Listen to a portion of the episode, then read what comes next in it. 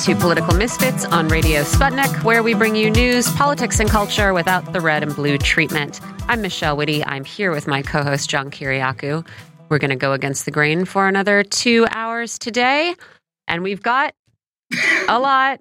I we got to find a different way to say that, but we have a lot to talk about. We have Yeah. many we have many things to discuss. We do. Um, we have some economic news that we've been waiting for. So we've got the the data, we've got the spin, we've got moves in the U.S. and in Europe, where uh, central banks have raised rates again, and uh, concurrent with this news about GDP growth, we also have some news about uh, corporate profit, which I feel yes. like uh, should be part of every economic conversation we're having right now, especially when we start talking about inflation and growth and things like that. So we're going to get into that and what it means. But, you know, it got to be okay news for the Biden administration in terms of the headlines that this uh, third quarter GDP is getting. Yeah. You know, it, th- this is one of those numbers that everybody's going to try to spin. hmm The annualized number of 2.6 is fine. Mhm. Great. Um, but it doesn't tell the whole story. Uh, I'm going to mention later on with a guest that um, the chief U.S. economist for Bank of America says that because of the strong dollar, it has skewed international trade numbers, which has artificially inflated that number of 2.6 and Mm. artificially inflated the number of 0.6 which is what the quarterly great, uh, growth rate was. So, are we still in a recession? Maybe, probably. Mhm. It's flat either way. So, not great numbers for the administration. No. Um, we are going to talk about something that doesn't get um, as much attention as it should, but the war on terror in Africa. Yeah. the quiet one and what its effects have been. Shockingly enough, uh, an expanded U.S. presence in Africa has not led to a decrease in violence. So Imagine. strange, yeah. Um, I think it's especially important now to look at what our track record has been so far, uh, because you know more and more we are hearing uh, complaints that it is Russia that is destabilizing West Africa. Right. Uh, and so it's probably pretty Which important to look at the at state all. of play right now.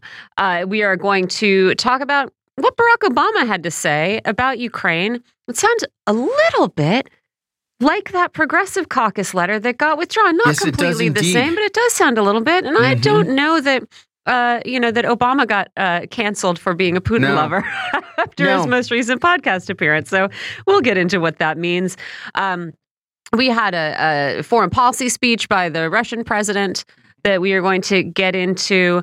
Uh, we have some, I mean, sorry, this headline in foreign policy Yeah. Iran is now at war with Ukraine.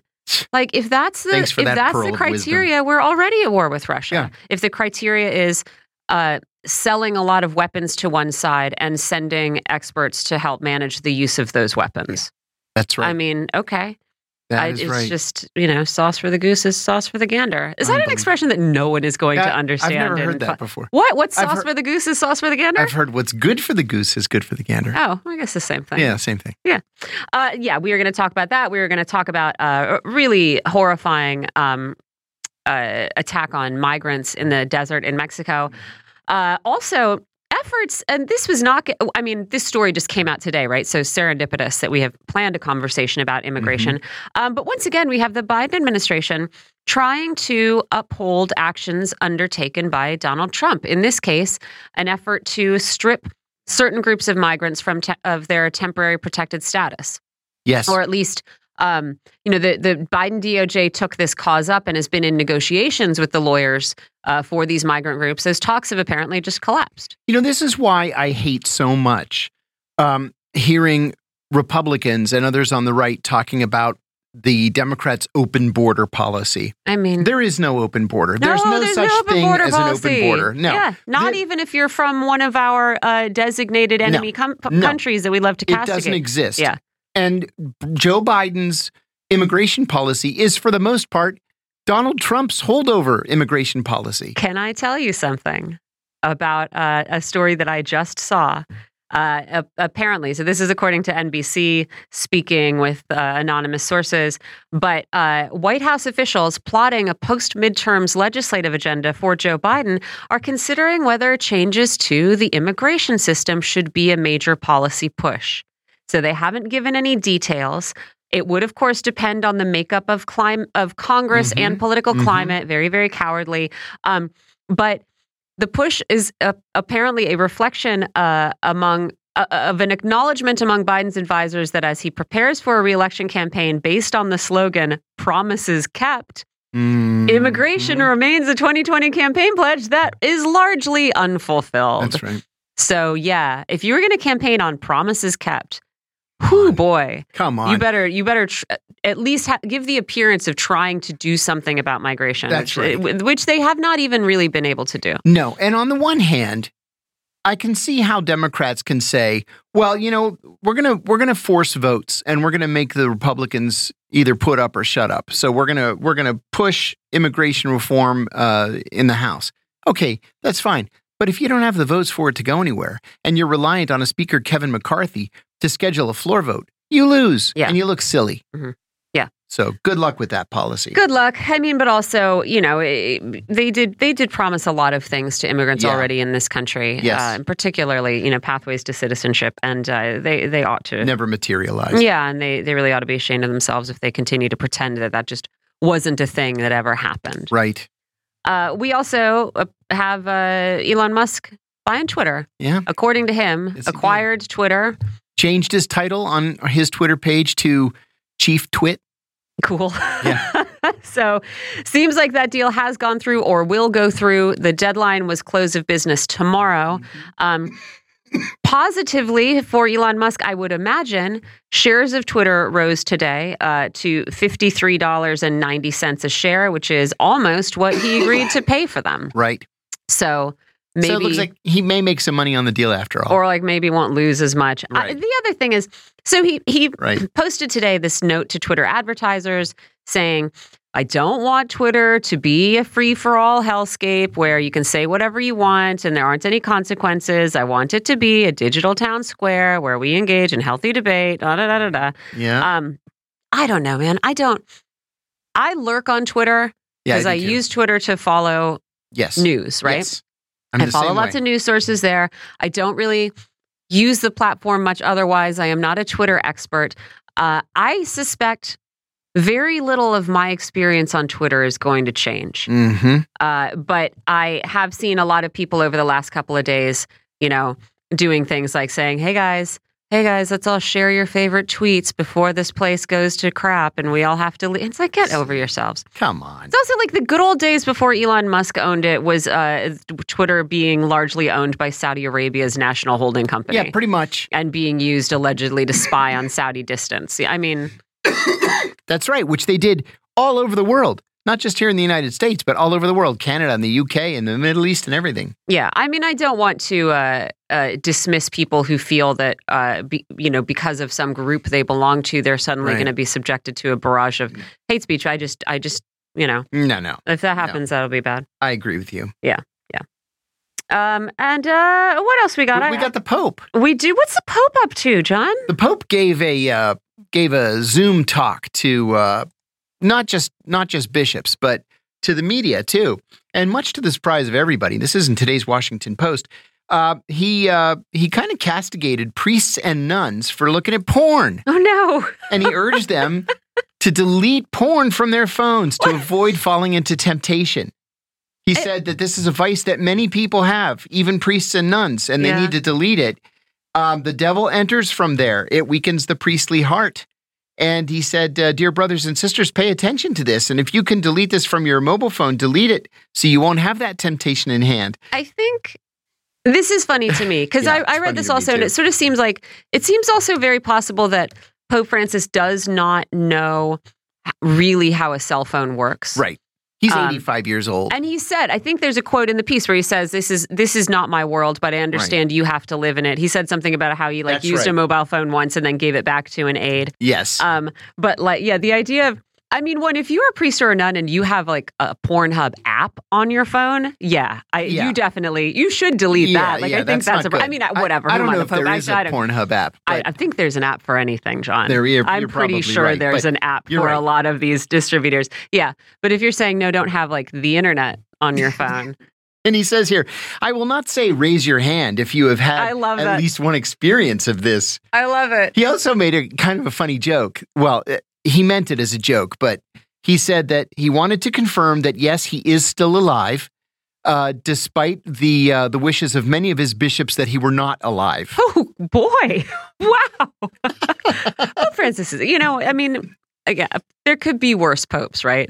I mean, the church is an institution. It's. uh, I don't. I, as I biked to work Yeah. today, I I passed a couple of clergymen who were walking up the street. I'm pretty sure they were Catholic. They looked like they were Catholic, and I just thought, man, like, you just wonder what goes through people's minds and how much of it is sort of a like real piety, or just Escapism. looking escapism or honestly looking at the sort of power structures in the world and going here's one where i think i can have success i'm going to choose this Yeah. one because uh, you know uh, also whatever you believe the church itself is also an incredibly wealthy and powerful institution with a vast hierarchy Oh yes. And uh, and vast influence and it's sort of it's a i don't know It reminds me very much of the CIA. You know, the CIA, a lot of CIA officers have a serious problem with alcoholism.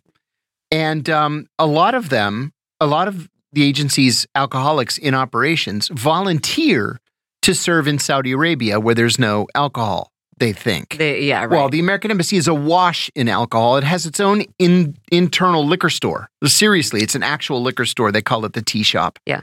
And um, they end up going there and becoming worse alcoholics and frequently have to curtail their their assignments and come home early.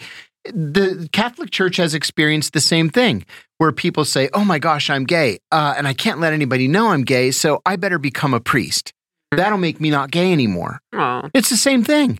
You know, I I used to go to church with my with my ex-wife and our kids. My ex-wife was Catholic and I'd I'd go to her church every once in a while. And one of the sermons was this poor priest who I didn't really like anyway, but his whole sermon was about how he's gay, but he can't say he's gay. He can't act on being gay and how this life is so difficult, but but it makes him stronger to deny himself. And this is what we all have to do to deny ourselves. And I'm like, are you friggin' kidding me? mm, And this that's is in front of 500 people. yeah So I don't know. There are all kinds of problems in these Isn't big basically organizations. my understanding that any private all male gathering in Yeah. Saudi Arabia is going to have a lot of alcohol. It's unless you happen to be among yeah, a group of like actually pious people. That's right. Yeah. That's pretty funny. Um, couple other pieces of news. Oh, just a little tidbit about the UN saying there's no credible pathway to a 1.5 degree uh, increase Right. in global temperature. The UN issued this report earlier this week on how countries, um, well, it was on how countries are doing with regard to updated climate goals. Yes. Uh, countries were supposed to update their climate promises This is based and, on the and Paris goals. uh, yeah. Climate Accord. But it was right. ba- and based on COP uh, right. And COP. 26. Yes. Mhm. Uh, uh, they have not, right? Most countries have not. Uh, and so it, it issued a report saying, like, you guys said you guys said you were at least going to like re-examine what your goals should be, and you haven't done that. And uh, also, you know, this is this is bad. Uh, and so, yeah, it, there's no credible pathway to this sort of minimum warming threshold that I think was really always. It was always the we cross our fingers and and hope number. yes. Um, but it, the report has also said, uh, you know, that people people are going to need to actually come up with goals and meet them in a very short window of time if we want to avoid uh, a temperature increase of greater than two and a half degrees Celsius. That's right. yeah.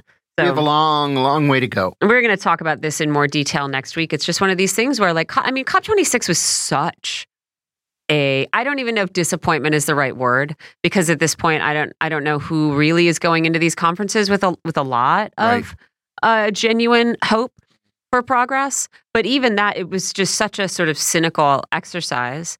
And now the world has rediscovered its uh, love for and appetite for fossil fuels. Yes. Uh, you have people arguing like, yeah, sure. What um, Tom Friedman in, in the New York uh, Times the other week was saying, sure, I want, I want to go to all renewable. I want this, I want that, but we we got to do, you know, we got to do X, Y, and Z, and it always involves, uh, it not only involves uh, continuing to extract and use fossil fuels, but also making sure those companies feel like good and welcome members of the economy. Like you gotta, come on, man, you gotta give them money and pat them on the head at the same time. You know, I got a push don't do that to notification me. this morning from the uh, New York Times saying that the war in Ukraine might actually push com- uh, countries to uh, explore more alternative measures, Mhm. alternative energy measures. It's like, well, yeah. What do you live under a rock? Nobody wants to go back to coal or to the risks of nuclear power with its filthy waste. Of course, this is going to encourage countries to develop more wind and solar and, and uh, hydrogen uh, power. I couldn't believe what a silly headline that was. Another thing that's going on right now is there's a smokeout in front of the Russian embassy here in DC to protest Brittney Griner's uh, continued imprisonment in Russia. It's organized by, you know, longstanding marijuana policy advocates oh, here. see. Yeah, yeah. And as one of them says, uh, just as it's unacceptable for Americans to sit behind bars for simple possession of cannabis, it's unacceptable for an American to, sitting in a Russian gulag. And so we feel Oh. compelled to protest the Russian. I mean, fair enough. You know, like again, saying this is we find this unacceptable Yeah. wherever we encounter it, and we are going to protest it wherever we encounter it. They protest marijuana policy here uh, all the time. So Good. you know, fair enough. Uh, but the gulag thing was sort of funny and Yeah. reminded me. I played you this clip, man. Yeah. NPR's podcast this morning. Oh boy, Absolutely they, hilarious. they have a little, th- you know, they they cover a bunch of different topics, and they happen to mention, uh, as we've mentioned this week, Russia doing uh, nuclear defense drills, and it includes a snippet of. I guess that it it was sent by Russia to say, like, here's a, you know, because you alert other nations when you're doing the drill, Right. and here's the drill, here's what we've done, whatever. And so they say, he, NPR says, like, so here's here's a clip of uh, what they sent, and you just hear some beeps, Yeah. beep, beep, beep, and Yeah. some words in Russian, yeah. and then Like the, three and- or four words in Russian. yeah, That's it. Uh, three or four words in Russian, some beeps, and uh, the NPR host comes back and says ominous sounds, and you're like, "What is this? Why? Why is it? It's a, it's some beeps." You know, I've told you before. and then, Ru- and then the Russian language, which Thi- is obviously what we is do here. ominous. This yeah. is what we do here. I remember, I remember back in in the late 1980s watching some sporting event on TV. It was like race cars or something like that, and one of the drivers was Russian, and his race car was called Glasnost. Right? scary. Yeah. Well, the announcer says, and here's the Russian. His car is called Glasnost, which means domination. It's like, what? What are you talking about? Ah, that's very. I'll good. never forget it. That's beautiful. Yeah, somebody. Amazing. All right, we we've got our next guest, and we've got a lot of foreign policy to get into. So we're going to take a quick break here on Political Misfits. We're on Radio Sputnik. We're live in DC. We'll be right back.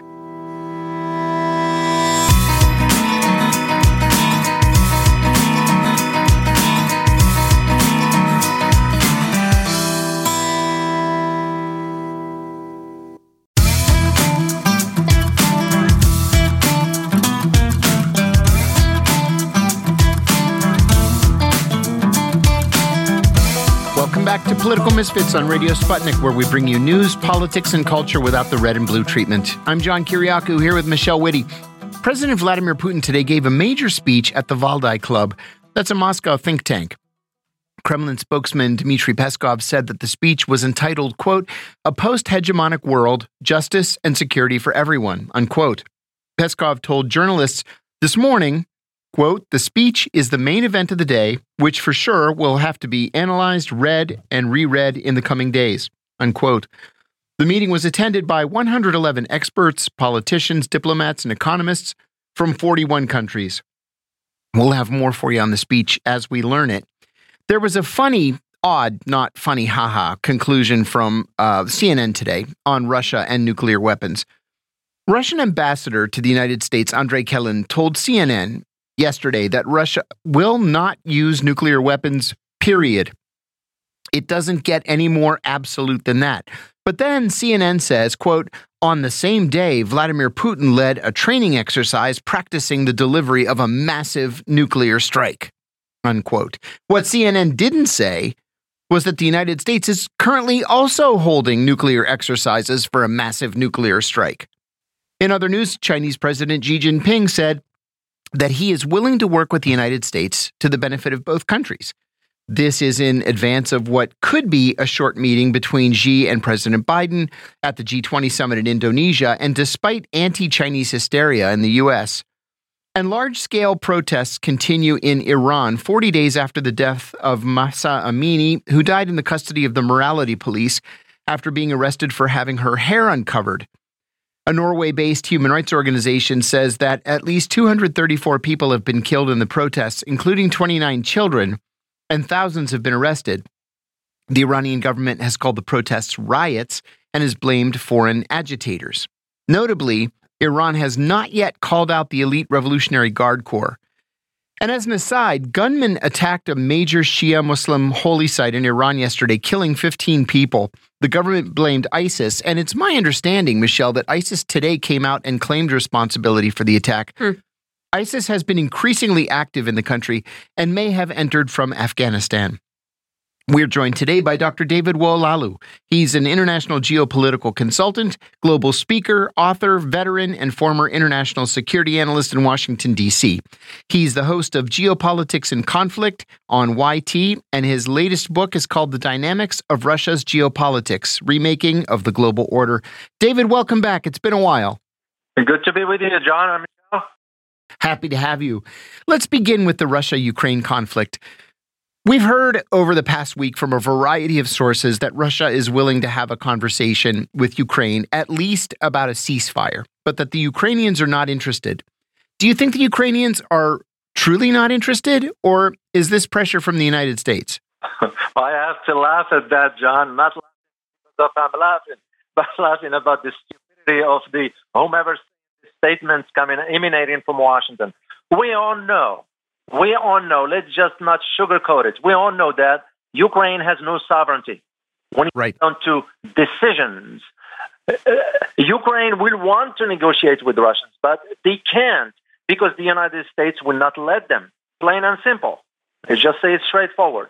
Those who say, "Well, no, uh, Zelensky will not, uh, doesn't want to negotiate," he doesn't because he can't.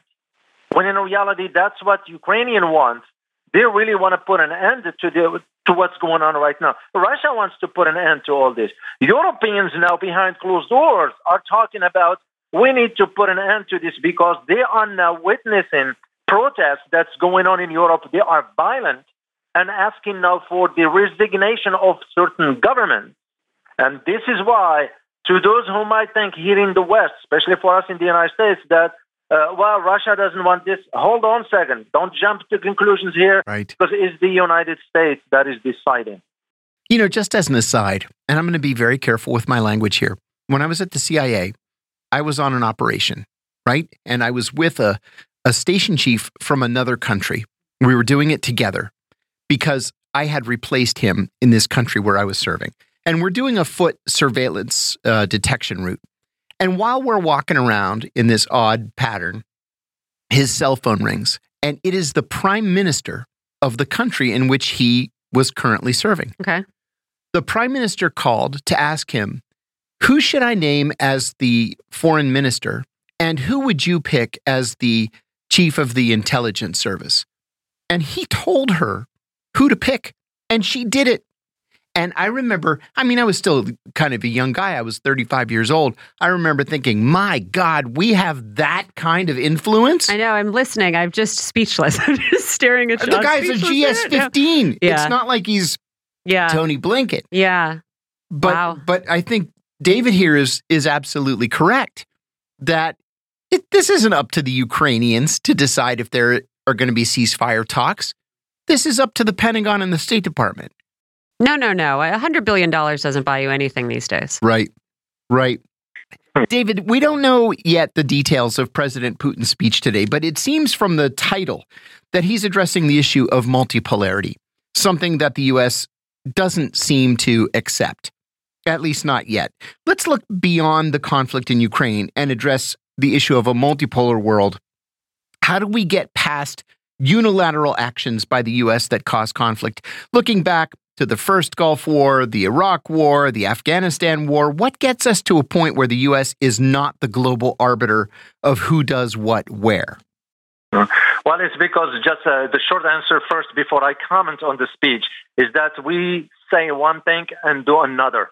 Usually, when you do that and you act on the global stage in that manner, you lose credibility.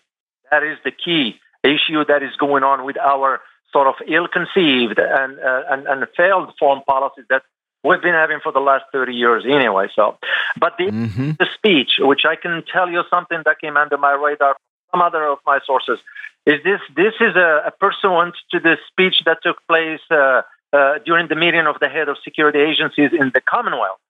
Uh, in, which ah. includes the former, yes, that's what it was. Usually, uh, does not get reported much here in the West. Mm-hmm.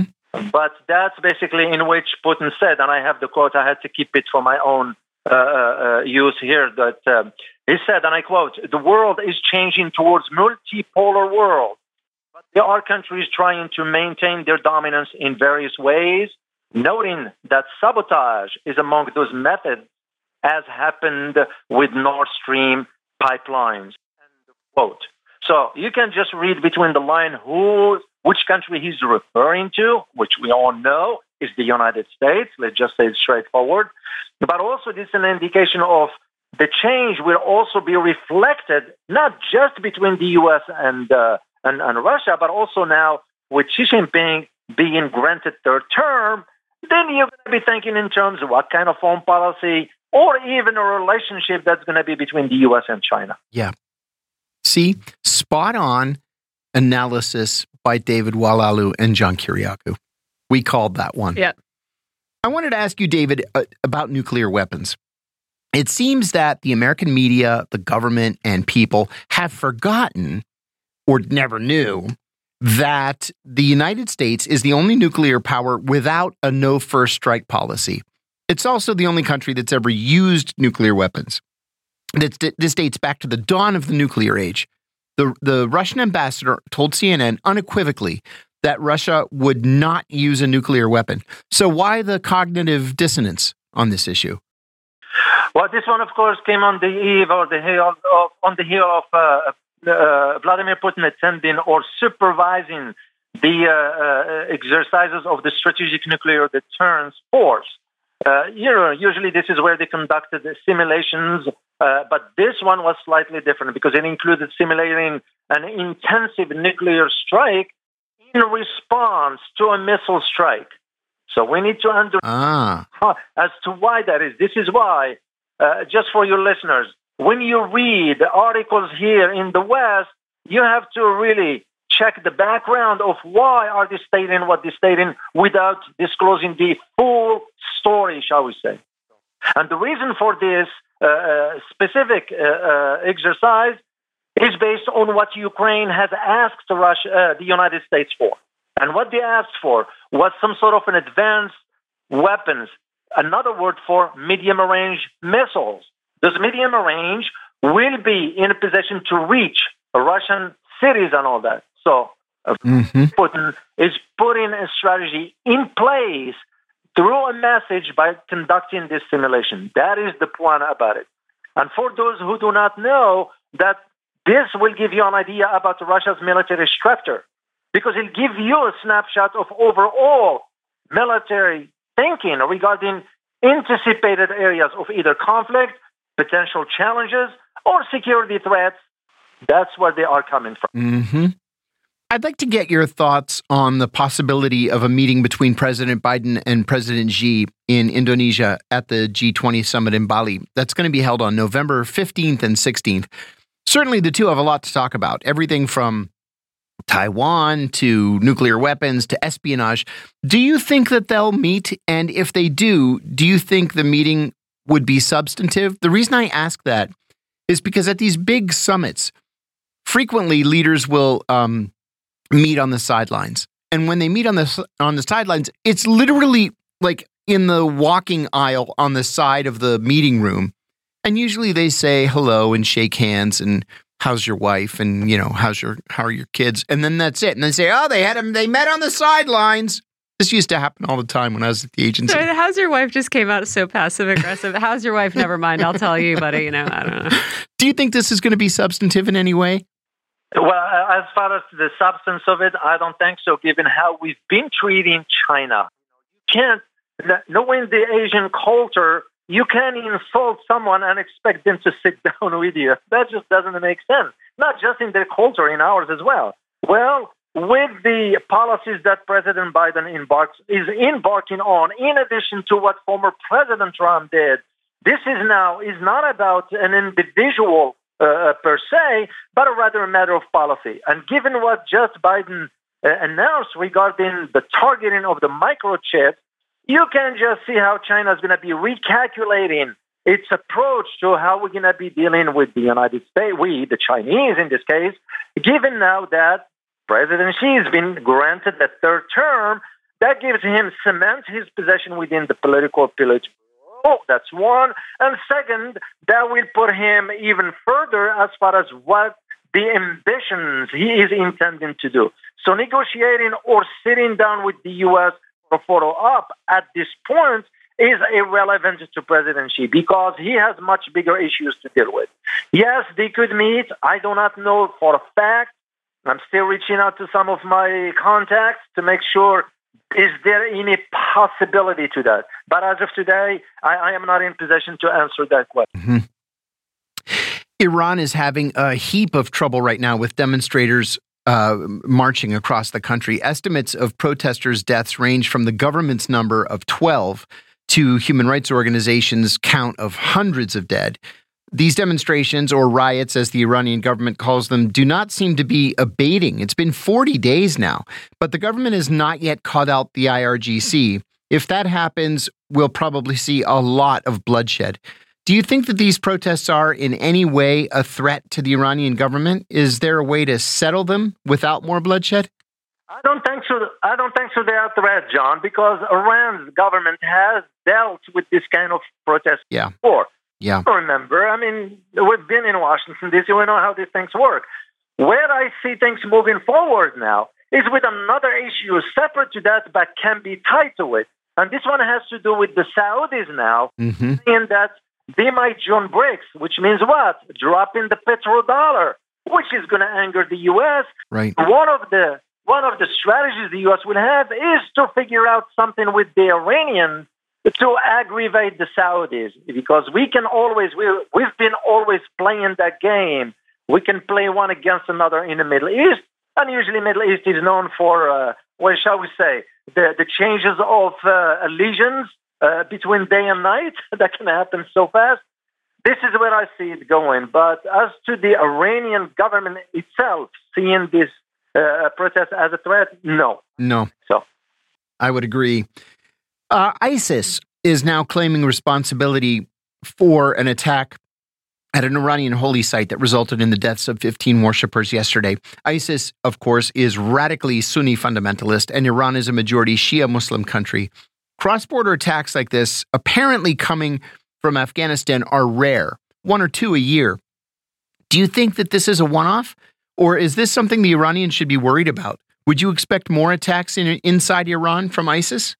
Yeah, they should be worrying about ISIS because the infiltration of, of, of ISIS into Iran will have to be facilitated by some entity with major resources and also one with influence. And the way I see it playing out is you're going to have to think about what will the Pakistani government do in this case. Can they play behind the scenes? Good point. The U.S. That's usually what I see it going.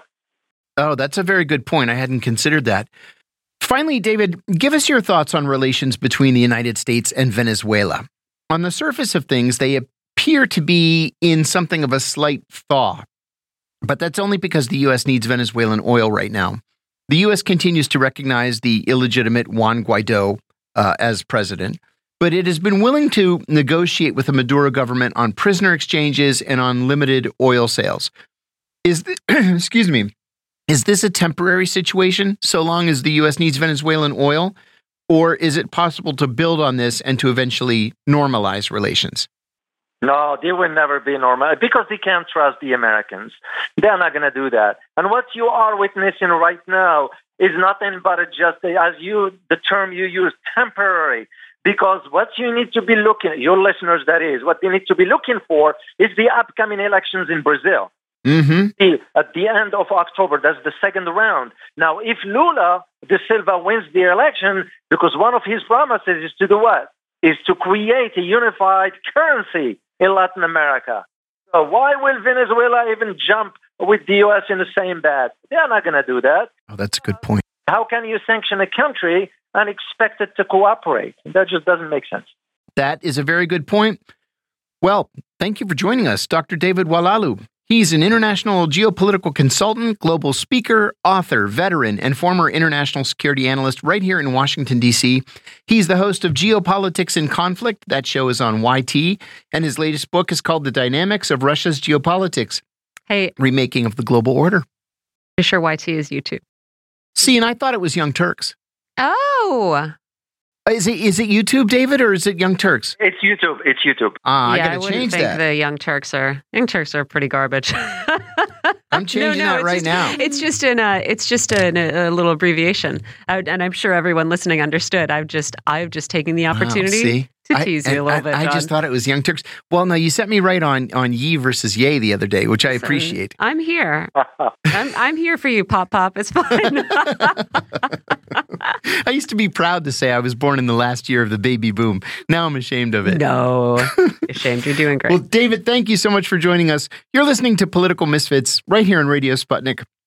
We'll take a short break and come right back.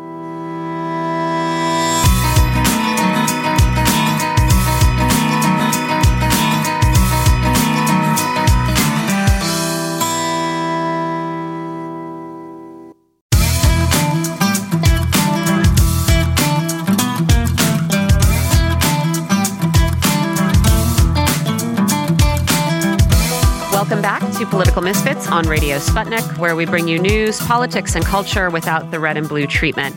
I'm Michelle Witte here with John Kiriakou, and we are talking now about a story that reflects the hazards migrants face in attempting to enter the United States. They're not mm-hmm. just natural ones, there are uh, a lot of man made hazards as well.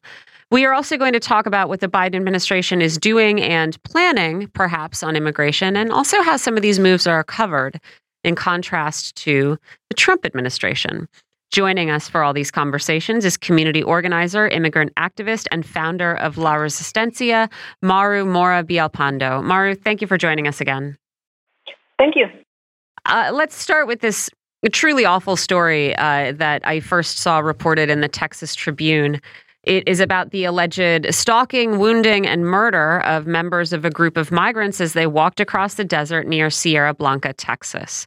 Uh, according to the migrants, they had stopped to drink some water from a reservoir.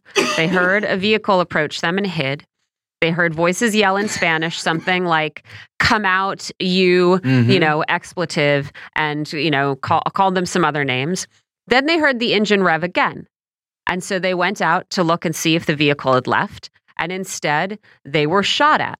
One man was killed and a woman was injured, and the people who shot at them in the vehicle drove away.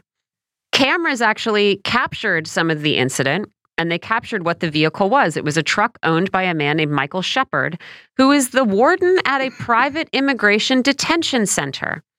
He was with his brother, Mark, who initially denied that he was in the area at all, then said that he and his brother were hunting birds, then ducks, then actually a word I realize I've Yeah, never said out loud. It should be javelina, Oh, I guess, but maybe yeah. it's javelina. No, no, you're but probably right. javelina. Um, they have both been arrested and charged with manslaughter. And uh, Mark has, or sorry, Michael has been let go from his warden job at the Immigration Detention Center. Um, these men have only been charged, right? They haven't seen their date in court. Uh, they're certainly there's enough evidence to charge them. Their story has changed a lot over time, and the crime they're accused of is is heinous. This is also not the first time uh, Michael Shepard has been accused of abusing migrants. He was accused of beating and verbally abusing people in his facility uh, as far back as 2018.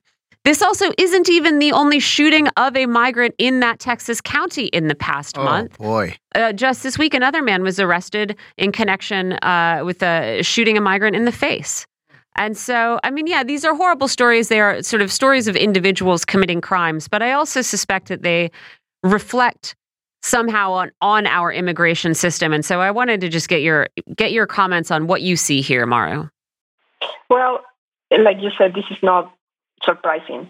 Uh, we've seen these horrible shootings happen uh, by the Border Patrol, the Customs and Border Patrol, uh, even shooting people that are not even migrating, uh, migrating yet to the United States. Mexicans that are on the other side wow. being shot at by uh, Border Patrol. And yet, what is surprising about this story is that someone actually got charged. That is what is the surprising thing. Because yeah. With evidence, we have never seen someone actually being taken uh, to this process that we as immigrants are taken to all the time um, by being prosecuted. Um, but I think that it also, uh, what is important about this story is that the, the background of this guy, right, being the warden of a detention center, and and what he did to to migrants is also not surprising. Remember uh, um, the sheriff Arpaio in our yeah that abused uh, constantly and humiliated people. This is a common denominator across all detention centers in the in the country. Remember, let's have uh, that we have uh, over 200 detention centers in the entire country, and most of them are privately run or they are um, they have some sort of contract, uh, county jails with immigration customs enforcement. So this tells you how punitive the system is, how entitled these people feel to mistreat people, and in this case, even entitled to shoot at people that are, uh, you know, out and about. Um, and so I think that the surprising part here is definitely the fact that he was charged. Yeah, I mean, shooting at people and then leaving. Yeah, leaving. It's just, I mean, of course, don't shoot brother, people in the first place, but then just, yeah, leaving his people brother was in the car. Yeah. And said, Did you get him? Yeah. As they were driving away. Yeah. Yeah. Sickening. I mean, I think, yeah, the fact that he's involved, you know, this isn't sort of, I guess that there is a professional connection here, I think is what makes it most horrifying. But as Mario points out, you know, uh, he's alleging there have been incidents where where it's been border patrol themselves doing this right. and so yeah, yeah i don't know if it's that these are the kinds of people uh, these jobs attract or that these are the kinds of people these jobs end up making you know maru i also wanted to ask you about uh, this is something that i just learned about today which is this court battle between the us federal government and several groups of immigrants who had been granted temporary protected status in the United States and want that status to be extended. More than 300,000 immigrants from El Salvador, Honduras, Nicaragua, and Nepal are seeking in federal court to extend their temporary protected status, uh, which many have held for decades. The lawyers for the immigrants and the Biden administration have been negotiating over this status since June 2021, but talks collapsed this week, and lawyers say they are going to return to court. So, what happened was the Trump administration attempted to end temporary protected status for Salvadorans, Haitians, and some other groups, but that attempt was blocked by courts in 2018 uh, the court said, this is typical for the Trump administration. The court said, you haven't given us any reason to do this thing. Right. You haven't given us an explanation. You haven't provided any evidence that situations in those countries have changed so much that you can send people back. And because this is Donald Trump and uh, this uh, followed his, uh, I hate using euphemisms like this, but his uh, crap hole countries right. comments, uh, the judge said, there's enough evidence to suggest that these decisions were motivated primarily by uh, racial bias, that we got to leave it alone and continue to investigate. So the block of what the Trump administra- administration tried to do uh, was overruled. The immigration immigrant families appealed. And in that par- process, they've been negotiating with the Biden administration because, of course, when the Biden administration took office, Biden's DOJ took up the case. This is Joe Biden, who had promised on the campaign tra- trail to protect these migrants and other immigrants, uh, saying Donald Trump's decisions were politically motivated and that they would be disastrous for people who, again, have lived in the United States for years, perhaps for decades. And so lawyers for these immigrants are saying they are shocked that talks with this administration has collapsed. Uh, and so, Maru, I want to ask you know, are, are you shocked that these talks have collapsed? And and you know, what does this case say uh, about you know what the Biden administration really has done with regard to immigration since coming in? Well, definitely not shocked again. Um, this is not the only um, lawsuit uh, that the Biden administration has continued after the Trump administration left. Yeah. Uh, we had California AB 32, the law that prohibited private detention centers in California that um, Trump administration uh, filed against. They left. Biden continued that, and now actually California lost. We actually in the midst of a lawsuit against ICE for freedom of speech, and um, that happened during the Trump administration, and Biden took over, and Biden continues this instead of us actually negotiating with us. They also refuse, and this is another example uh, that Biden and, and their promise, the promises in the campaign are just that promises. Just look what they also did in regards to um, possession of marijuana. They they pardon people for that, except if you're an undocumented immigrant, if you if you are uh, in deportation proceedings. Having over 300,000 people that are right now legally in the country that can work, that have a work permit, that have a life, to all of the sudden not have that anymore, put them in the path of deportation proceeding when right now we have over 30,000 people in detention alone. This is double the amount of people when uh, as to when Trump left. When Trump left office, there were 15,000 people in detention. Now under Biden, we have doubled that. Plus, we have over 300,000 people along in digital surveillance. That means they are right now being in deportation proceedings and they're being monitored and surveillance.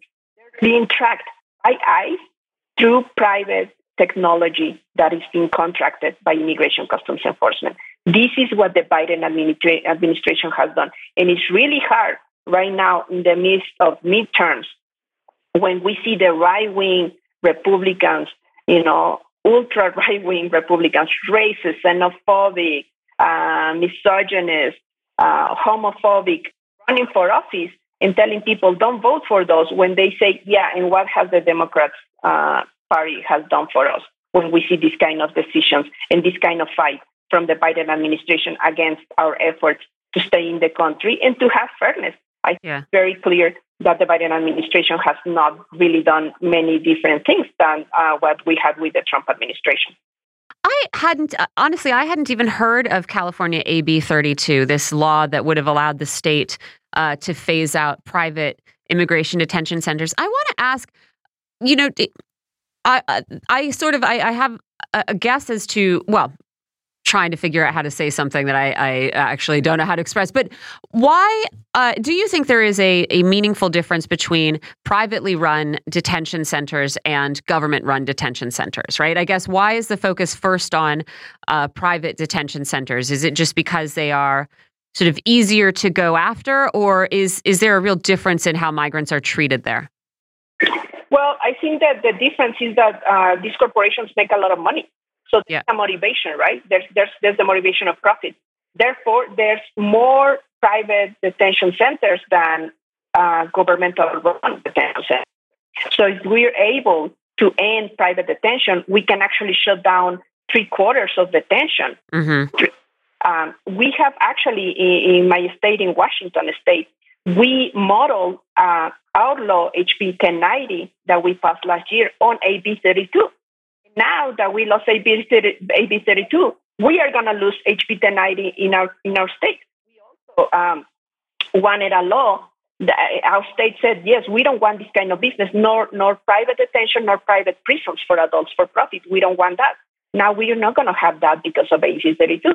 But also in states such as California, Oregon, and Washington, and others, Illinois, we have also passed laws that prevent that our county jails contract with ICE. So, in that sense, we're also advancing the fight to end detention of migrants uh, in, in governmental run facilities. Let me tell you, ICE doesn't want to run facilities themselves, detention facilities, because they don't want to deal with the problems, right? It's easy for them to blame the company. Well, I don't know, something has somebody died. Well, talk to Geo Corporation that owns and runs the detention center. I don't know, there's medical neglect. Talk to them. Sexual abuse, solitary confinement, Okay, just talk to them. So they don't want to deal with that. And also, it's actually cheaper, according to ICE themselves. They have said that it's cheaper for them to contract with a private corporations that run in the detention center, centers themselves because they will have to pay union jobs. Yeah. I want to ask also about the some of the legal defenses or the defenses offered by the administration and uh, you know administration defenders who say, look, Biden DOJ has to go to court to defend uh, Title 42, for example, to defend this or that because its interests are in defending the power of the federal government against some of these challenges. But then when they win, they'll do a good thing with that power. Certainly in the case of Title 42, that has not been the case, right? We just saw the Biden administration invoke Title 42 to uh, prevent yet another group of migrants, in this case Venezuelans, from being able to uh, seek asylum in the U.S. by crossing the southern border. They get sent back to Mexico now, along with a lot of other uh, uh, groups from different countries. And so I wanted to ask you about that. You know, the the defense of Biden is always he's he's inherited these lawsuits from the Trump administration, and he's defending the power of the federal government, not these specific policies. But it doesn't really seem like, in a lot of cases, once that power is defended, that they roll back these policies. Yeah, they don't. Um, I mean, another example is um, the prosecutorial discretion. Prosecutorial discretion is something that all local enforcement uh, have, agencies have. And under the, when the Biden administration took over, we, we actually negotiated with them to uh, have a memorandum that explicitly says that immigration customs enforcement must use, to use their local uh, their prosecutorial discretion plus uh, taking in consideration some factors in regards to who do you detain, who are the priority for detention. Um, and they really didn't really follow on that. There was a lawsuit against it, whatever. We have a lot of examples where they could actually done themselves, like I mentioned, right? The possession of marijuana. They could have included undocumented people and they chose not to. And what we've seen again and again, this is not only the Biden administration, Democrats, every time they've been in power, every time they have both chambers as majority plus the White House, what have they done for immigrants? They always end up end up using us as their political pawns. They always end up promising and never delivering, and they still expect us to, to vote for them because the other party is worse than them. Yeah. No, I don't think this this argument uh, falls true to anything. What do you make of how how these moves are being covered? Compared to the Trump administration. I mean, certainly the Trump administration also had a lot of uh, inflammatory and often racist rhetoric uh, to to latch onto when talking about their moves. But in terms of policy, I mean, yes, there are there are differences, right? I don't want to pretend they're the same, but I I will say the the outrage that is generated seems to be very different between the two administrations. Absolutely, that's something that we were afraid of that once Trump left, uh, people might say, oh, well, you know, the bad guy is, is, is gone, the racist is gone, we're going to be okay. And, and the entire system is a racist system. The immigration system is a xenophobic system. And so, and you're right, there is, there's clear differences for sure. Uh, like I said, one is worse than the other. Uh, but definitely, we don't see the coverage that it requires. I'm right now in Mexico, and I've seen firsthand the result of Mexico collaborating with the United States in stopping migrants and mistreating migrants. And that's something that is not really being told. How the U.S. has also intervened in the Mexican government to literally run immigration enforcement. Um, and, and the other part, I think that is even more, it needs to a better coverage and better understanding, a better context, is in regards to the Venezuelan asylum seekers.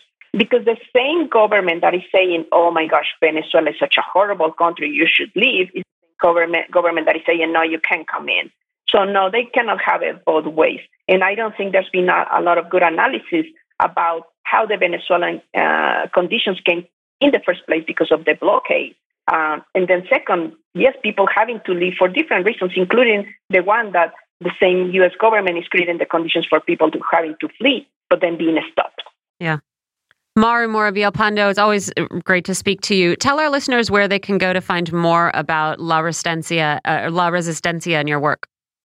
Yes, uh, we are laresistencianw.org and we are in social media as La Resistencia NW and Twitter, Instagram, Facebook, and now we have TikTok because we have to keep up with. I think you're the first guest who's who's said their TikTok yeah. uh, account. So yeah, first I guess one. we better get prepared for that. Maru, thanks for joining us. Really appreciate it. Um, we're going to take a break here in just a second, but I have to just tell you my uh, Twitter find of the last hour. Oh, good. It's Arnold Schwarzenegger submitting an amicus brief uh, for the Moore versus Harper case Good. in the Supreme Court.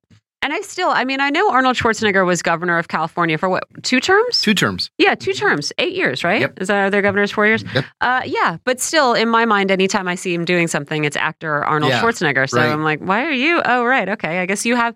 I guess you have things to say about how voting districts are drawn and whatever else. I have to admit, I've come to admire the guy. I I feel the same way, and I I feel like it's a con. I feel like I've been suckered. I mean, he is a Republican. Right. I don't think. Well, I'll say I don't think our politics are the same. Uh, obviously, our politics are not the same. But I don't hate Arnold Schwarzenegger. Nor do I. I feel like, listen, maybe I should, but I'm just going to get through this life not doing everything I should.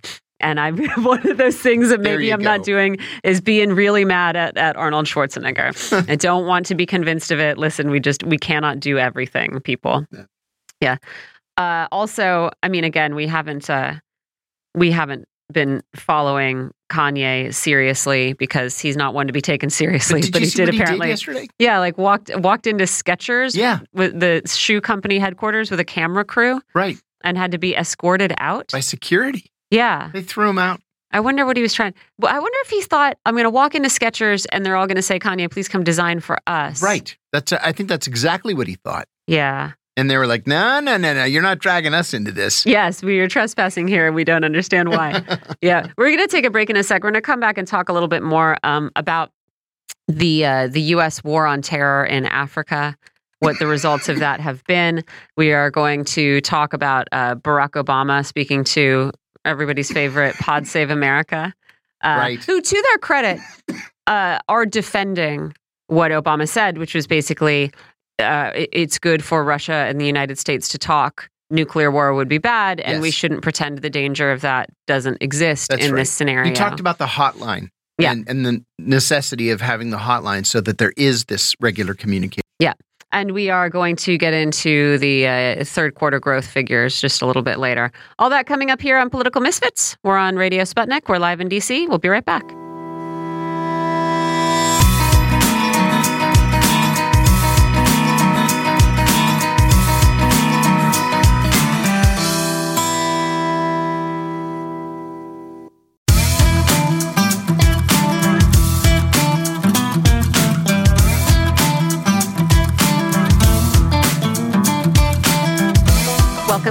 Political Misfits on Radio Sputnik, where we bring you news, politics, and culture without the red and blue treatment. I'm Michelle Witte here with John Kiriakou, and as promised, we are going to get into AFRICOM's impact in Africa, Obama's impact on Ukraine discourse and the midterms, the UN's potential impact in Haiti, and political education in the US, because I couldn't torture that into another parallel phrase about political education. I feel like four was enough. We're joined for all these conversations by Ajamu Baraka. He's an international human rights activist. He's an organizer. He's national organizer for the Black Alliance for Peace. Ajamu, thanks for being here. Uh-oh. Thank you so much, Michelle. I'm glad that uh, uh, I get a chance to talk with you directly. Uh, last couple of times has been John. I'm Yeah. tired of John, though. Yeah, I, I hogged the uh, conversation the last couple of times. Yeah, it was my turn for a treat. I want to talk about um, I want to talk about uh, something that doesn't get a lot of attention, which is uh, U.S. military and security activity in Africa. Um, a map that was made public in 2020 showed that the U.S. had, at that time, 29 military bases across the continent. The U.S. has 6,000 declared troops there. Rolling Stone reported just this week that U.S. Special Operations troops deployed to 17 African nations just last year. AFRICOM just a month or two ago was bragging about expanding its operational reach, and yet uh, this year it, it opened an Office of Security Cooperation in the U.S. Embassy in Zambia. And yet, which is the only uh, sort of transition I could make, although this is not actually surprising at all, but yet the Pentagon itself admitted in a report from August that militant Islamist group violence in Africa has risen inexorably over the past decade, expanding by 300% during this time. Violent events linked to militant Islamist groups have doubled since 2019. The increase comes mostly from the Western Sahel and Somalia, which is exactly where a lot of U.S. AFRICOM resources are. Um, so this this war on terror in Africa has gone on for about a decade. It hasn't gotten a lot of attention, but I don't think that means its impacts will be any less significant than uh, war on terror original flavor. And so I wonder what you think people should know uh, about what the U.S. is doing militarily in Africa. Well, thank you. Thank you so much for that question. Um, you know, interesting enough, the Black Alliance for Peace, uh, we have organized a month of action on AFRICOM. AFRICOM was created by the uh, U.S. Uh, military, uh, the Pentagon, and State Department October the 1st, 2008. Uh, so we use the month of October to educate people on the existence of this uh, command uh, and what is actually unfolding in Africa as a consequence, we believe, of this command. So what we have in, in Africa is what we have in other parts of the world. The, the, the U.S. have the, has the arrogance of basically dividing up the entire planet into these command structures uh, where they are committed uh, to support uh, their uh, worldwide basing uh, with the objective, of course, to maintain the U.S. global hegemony. On the African continent, we have the U.S. Africa Command, AFRICOM, uh, that has expanded since uh, 2008. In fact, uh, we recorded that under uh, the uh, regime of Barack Obama, there was something like a 1,900% expansion of the U.S. military footprint on the African continent. Interesting enough, uh, while the stated goal of this command is to focus on this issue of, of so called terrorism, we find that there seems to be a, a correlation between increased uh, presence of, of, of U.S. forces and increased activity of these so called terrorist um, organizations. And we saw a, a really significant jump uh, they really began uh, with the overthrow of the uh, government in Libya, uh, with the consequence of that being that uh, arms from the Libyan state uh, ended up, surprisingly, in the hands of various so called Islamic terrorist groups across the northern part of the African continent, greatly enhancing their military capability. We all remember the situation in Nigeria, for example. That was really the most dramatic sort of explosion of this activity with the rise of Boko Haram. But we've seen that uh, other Islamic groups have also enhanced their military capacities as a consequence of Libya and other support they received from other various states um, uh, in, in in the world. So there's been this this so the, the stability and the uh, peacefulness that uh, the U.S. government claimed at first that they will, would be providing to various African states uh, as a consequence of their expansion on the African continent has not uh, has not emerged. In fact, it's been uh, been the opposite. So we've been raising the issue of AFRICOM, and in fact, calling for AFRICOM to be to be ejected from the African continent. Uh, because we see that there's a, this a direction, there, there's a connection also uh, with increased U.S. presence in those parts of the African continent where you have uh, the most uh, uh, uh potential economically in places like Mozambique uh, and other parts of the African continent. So, this militarization of the continent under the guise of providing stability, we find has no basis in reality and, in fact, has generated its opposite. What I think is kind of interesting I mean, in in in light of all this discussion, is that uh, AFRICOM, the, the most recent statements I could see from them uh, were leaders saying, listen, don't expect a big budget increase anytime soon. We're still a sort of, uh, you know, we're a, what is it, low, low force profile, whatever. Like Africa is not in our national defense strategy uh, a high priority like Russia or China. And so, honestly, I mean, again, uh, this you you can't necessarily say with certainty that the U.S. presence in Africa has uh, created this this increase in violence, but certainly this increase in violence has been concurrent with their presence on the continent. And yet the response is just to keep things the same, which sort of almost seems like, you well, know, you, you say that, the well, the, if the objective is to maintain U.S. global hegemony, it kind of seems like well they've they've created just enough instability. That's that's about what we need, you know. Which I realize is cynical, but no, yeah, no, you. Uh, I think you, you you're right, and there's not been the kind of investment you you would think that. Uh, that they would that would occur if they really believe that they were in a real struggle on the African continent uh, to maintain uh, their hegemony. But they, you know, they but but but they are focused on the African continent. They just want to do it on the cheap. Yeah. Um, they understand that the states on the African continent are relatively weak. Uh, and therefore, it doesn't take much to provide the kind of support that, that you need in order to ensure that you have uh, uh allies that are prepared to advance your particular interests and worldviews. One of the things that we, we take a look at, and, and we suggest there's a connection to beyond the Islamic uh, terrorist question, is that uh, just in the last few years, we've had something like nine coups on the African continent. And a number of the leaders of those coups, these are military coups, uh, have been trained uh, and have been associated with uh, the U.S. Africa Command. So they are they understand that Africa is in fact key, but instead of competing with with the Chinese primarily, I mean the Russians are there too, uh, economically and providing more help, more assistance, uh, better terms with the International Monetary Fund and the World Bank. They're using their their what they say is their trump card, which is militarization, um, and the result has been these coups, uh, uptick in activity in Somalia again. Um, and um, the instability is, is quite obvious, but they could not maintain their presence on the African continent without the neo colonial leadership on the African continent. And so we focus in on that also.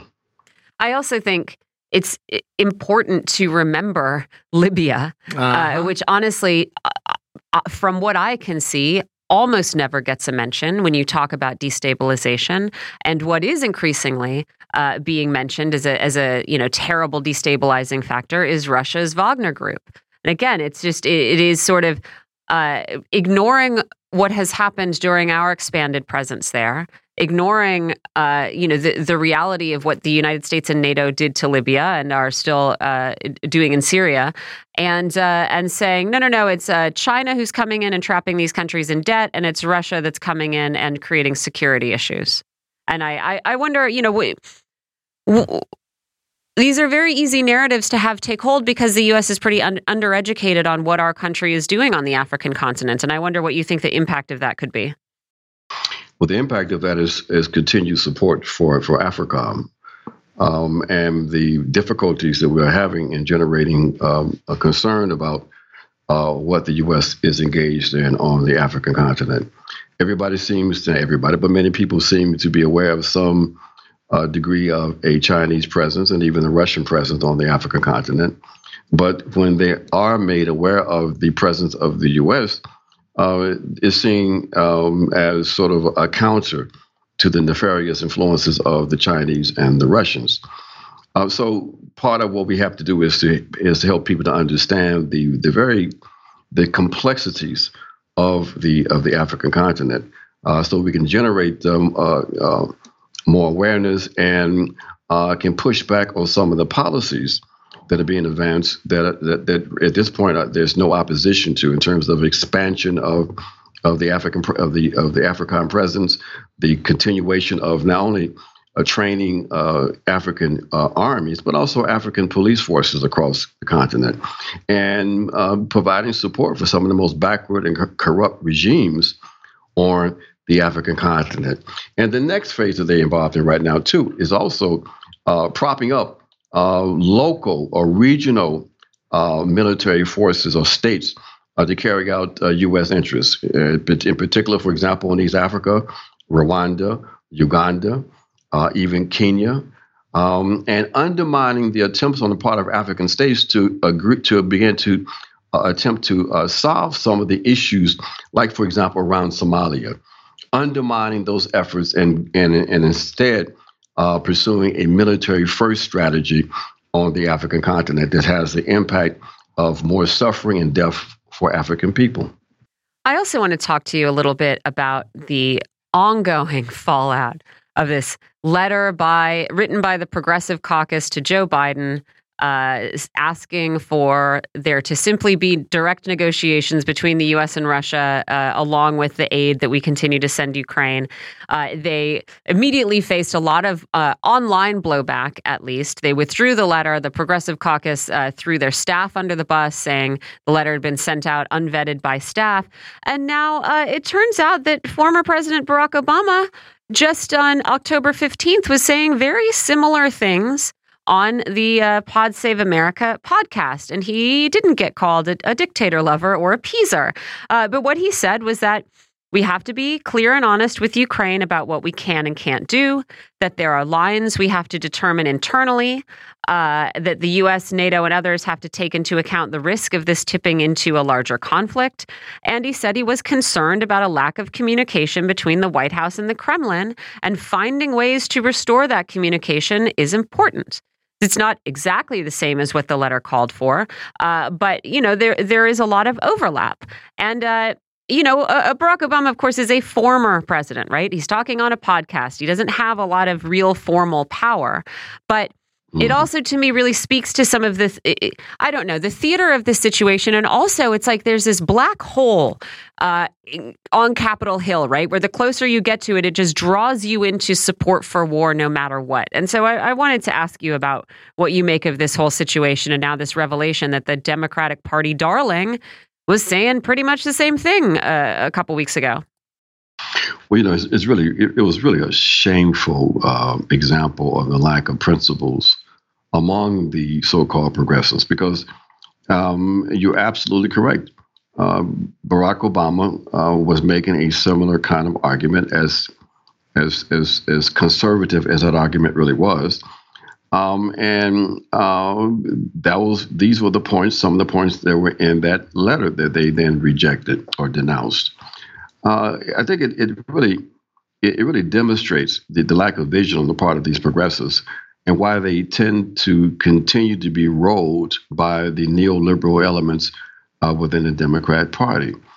Uh, they're more concerned with with uh, the the so-called identification of that position with the growing uh, um, uh, critique coming from the Republicans regarding this never-ending war in Ukraine, um, and that uh, they felt that you know this letter would uh, associate them too much with that position. Uh, and that raising the question of whether or not that position was viable or not. And was it in the best interest of the people of this country as opposed to the interests of their party?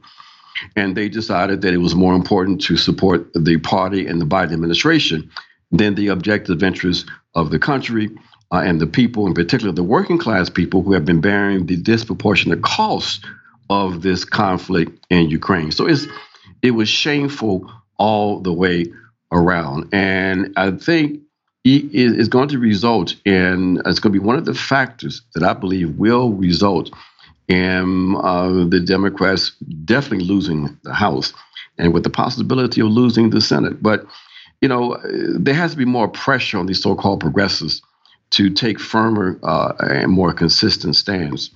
Um, but also, my last point on this, it also reflects the real tensions and maybe even contradictions among Democrats themselves in terms of the way forward on this manufactured crisis uh, uh, in Ukraine.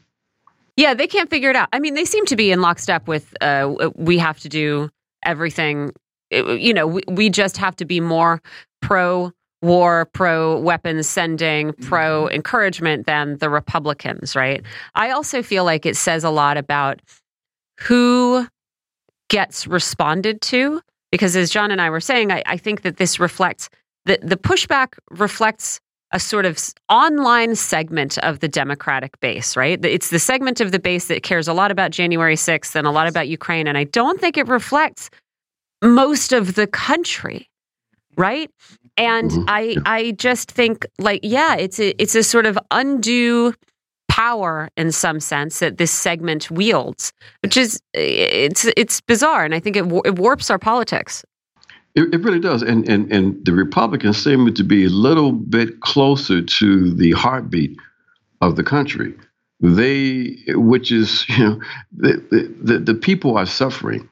Inflation uh, is really is is a real factor, and and people are starting to uh, to make connections between the the inflationary pressures coming from the fact that uh, there's been no constraints on uh, on big uh, corporations uh, to raise prices, and they are making the connection between inflation and the rising cost in fuel and food with the consequence of these of, of the sanctions and the, the coming from the war in Ukraine. And you know, for them to not understand that and then to, to try to try to focus just on issues, important issues like abortion, uh, and now uh, forcing themselves to take a pro-war position because uh, they, they need to be consistent with the Biden policies.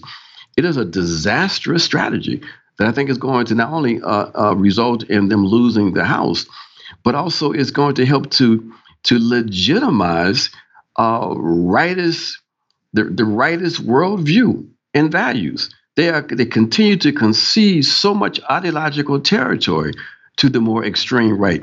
It's going to be difficult to re- recoup that territory as a consequence. What do you make of uh, Obama in the midterms? By the way, do you think this is this is about as much as you would expect to see a popular ex president on the campaign trail, or has he been holding back a little bit? I think it's I think it's, it's about as much as can be expected, especially when we know that there's still some, despite the, the public declarations, there's, there's always been some some tensions between the folks around the Obama around Obama and some of the Biden folks, uh, and so they don't they want support. Or at least the the the, the uh, candidates on the ground, they would love to, to get more support from Obama, but at the same time, Obama doesn't want to to continue to outshine the sitting Democrat president. So it's about it's about right. But I think that this this conflict, the struggle within the Democrat Party, is going to explode uh, soon after the the midterm elections. The the progressive Democrats have got to uh, become really progressive. And they've got to understand that the only way they're going to be able to survive as the country continues to move to the right is that they're going to have to take more resolute, consistent, progressive uh, positions. I want to talk also about the direction of the country because there was some research recently by Pew that shows that fewer Americans feel positively about capitalism, which is good, uh, but fewer Americans also feel positively about socialism. And this is true across the board in both cases. Democrats, Republicans, and independents are all less enthusiastic both about capitalism and about socialism. And I am curious what you think this says about you know po- political literacy and political education in the United States. Uh, I don't know if we should think that it reflects a, a sort of apathy. Uh, maybe if you put fascism in the mix, if you would find where some of these people are going. Uh, I've seen explanations that this is the result of of allowing uh, progressivism and populism to sort of co-opt an opposition to capitalism that isn't rooted in any particular ideology. Uh, and I, I wonder what you think is causing these trends. Well, I'm to tell you, I see the trend as as as positive in the sense that that the the, the questioning of capitalism uh, provides an opportunity for people who are committed to a, the, the socialist idea, the socialist value system, to to to engage the public. The issue we have, of course, is that uh, that kind of debate doesn't really take place in the mainstream Mm-hmm. because people who have those that kind of political orientation get very little airtime. Besides, you know, Bernie Sanders and the importance of the Bernie Sanders campaign, of course, was uh, uh, introducing, if you will, to mass audiences uh, the idea or the at least the term of socialism. Uh, but beyond that, you see very few progressive voices, authentic progressive voices, and even real left voices in the mainstream press. So the fact of the matter is, people are seeking out information, and that's a good thing because the the the, the current uh, uh, makeup of this and in, in, operation of this capitalist order is untenable, and people are going to be looking for options.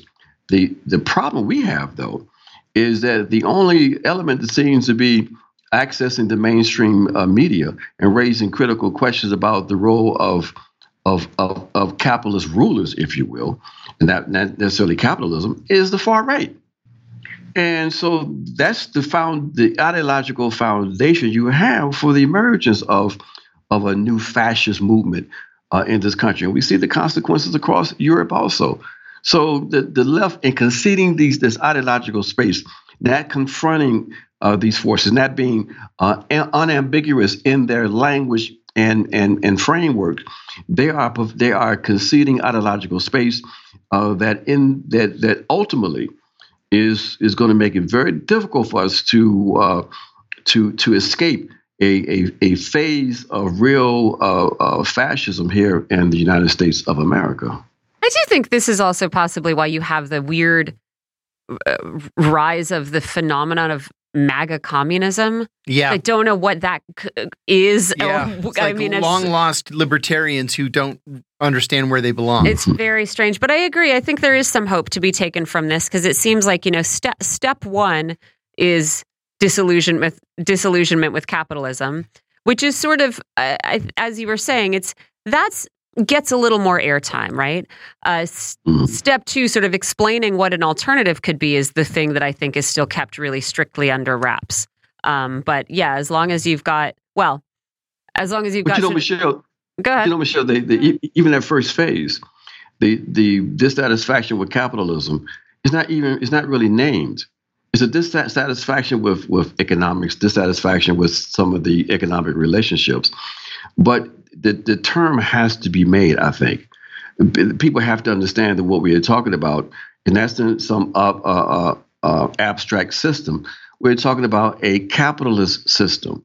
And I think that's important for people to understand and begin to investigate what are the what is the logic and rationale of capitalism? What are the social relationships in this system?